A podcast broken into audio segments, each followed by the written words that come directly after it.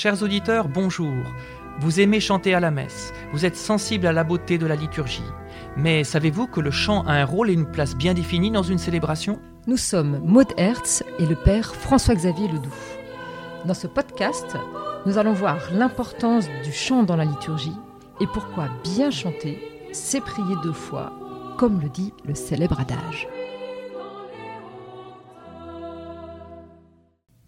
Dans cet épisode, nous allons voir comment bien chanter, c'est aussi avoir des textes et des musiques qui, au fil des rites de la liturgie, nous font faire un chemin de conversion, c'est-à-dire des chants qui nous aident à passer un peu plus chaque jour de la mort à la vie avec le Christ.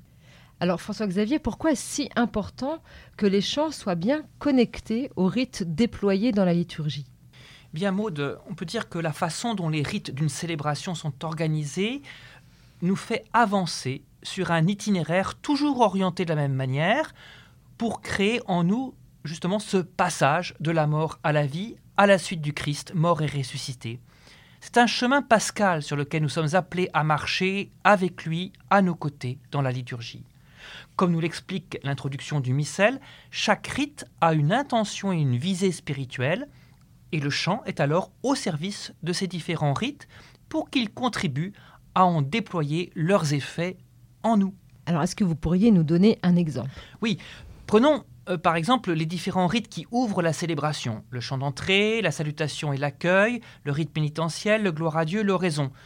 Tous, ils nous invitent, chacun à leur manière bien entendu, mais de façon progressive, à nous ouvrir à la présence de Dieu et des autres pour commencer à faire corps, alors même que nous sommes arrivés en ordre dispersé et d'horizons différents. Les chants qui rythment cette première partie de la messe sont donc là pour nous aider à passer de la dispersion au rassemblement, à entrer dans l'esprit du dimanche ou de la fête et à passer de la reconnaissance individuelle du péché à la louange communautaire du Dieu Père, Fils et Saint-Esprit.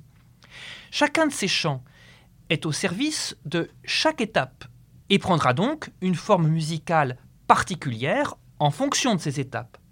Chant de procession pour l'entrée, chant de supplication pour le rite pénitentiel, chant de louange pour le gloire à Dieu, et ainsi de suite pour chacune des autres étapes de la messe qui nous feront progresser sur ce chemin pascal.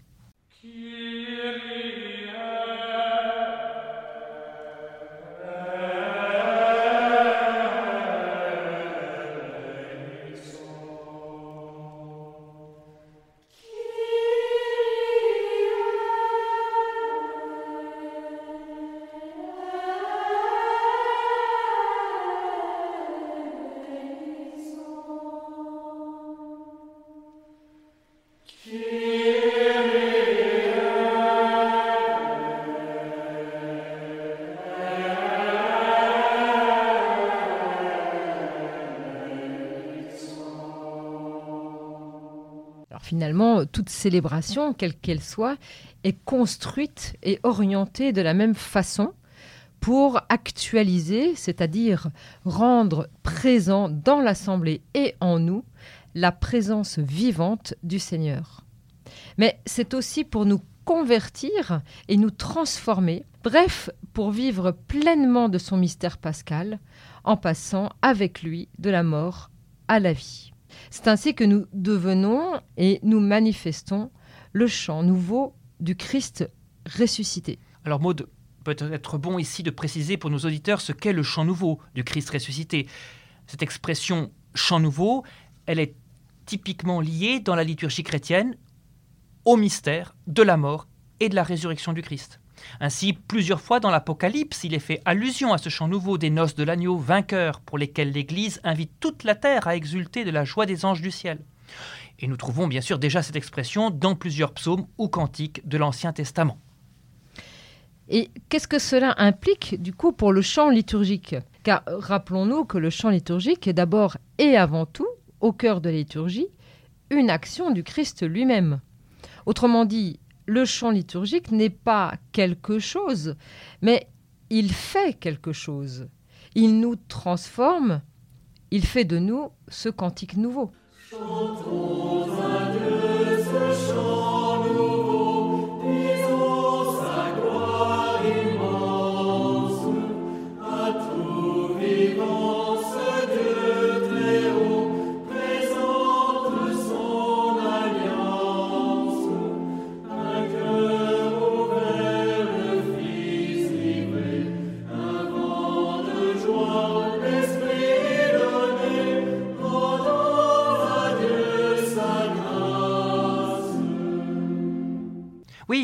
Dès lors, si notre chant est bien une action du Christ, on comprend qu'ils doivent être en connexion étroite avec l'action liturgique que pose l'Église chaque fois qu'elle célèbre son époux et son Seigneur. Et c'est même de cette interconnexion étroite et permanente avec les rites que nos chants et notre musique tirent leur sainteté, nous dit la Constitution sur la Sainte Liturgie. La musique sacrée sera d'autant plus sainte qu'elle sera en connexion plus étroite avec l'action liturgique. Alors, quelles conséquences cette affirmation peut-elle avoir sur notre manière de chanter? En réalité, elle nous dit qu'il ne s'agit pas tant de chanter dans la liturgie comme nous le disons parfois un peu rapidement, et de chanter ce qui nous ferait plaisir musicalement ou de percevoir le chant comme un simple ornement, que de chanter la liturgie. Oui, chanter la liturgie, c'est offrir le sacrifice de louange que le Christ fait monter vers Dieu, son Père, et dans la puissance de l'Esprit, porté par notre souffle, notre corps et tout notre être. C'est de cette manière que nous en recueillons sans cesse des fruits de grâce et de sainteté pour nous-mêmes et pour toute l'humanité.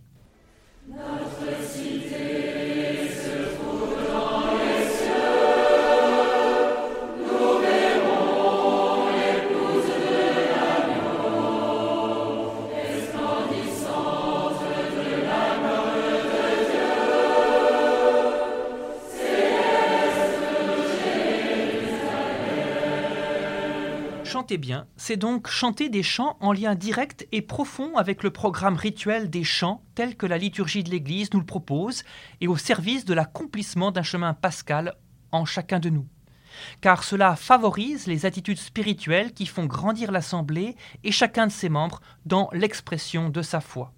Le chant nous aide ainsi à mettre notre vie en conformité avec nos paroles.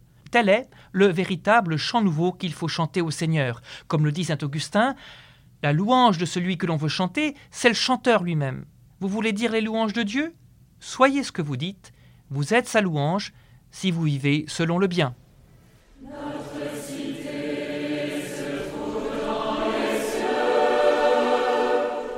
Merci de nous avoir écoutés. Si ce podcast vous a plu, n'hésitez pas à le partager autour de vous et à laisser un commentaire sur les plateformes d'écoute et les réseaux sociaux les podcasts de FC. Il a été réalisé par Famille Chrétienne en partenariat avec Ecclesia Cantique, association destinée aux jeunes de 18 à 35 ans, et par Ancoli, l'association nationale des chanteurs et chorales liturgiques. Ces deux associations soutiennent la qualité du chant liturgique et la beauté des célébrations dans nos diocèses, paroisses et mouvements d'église.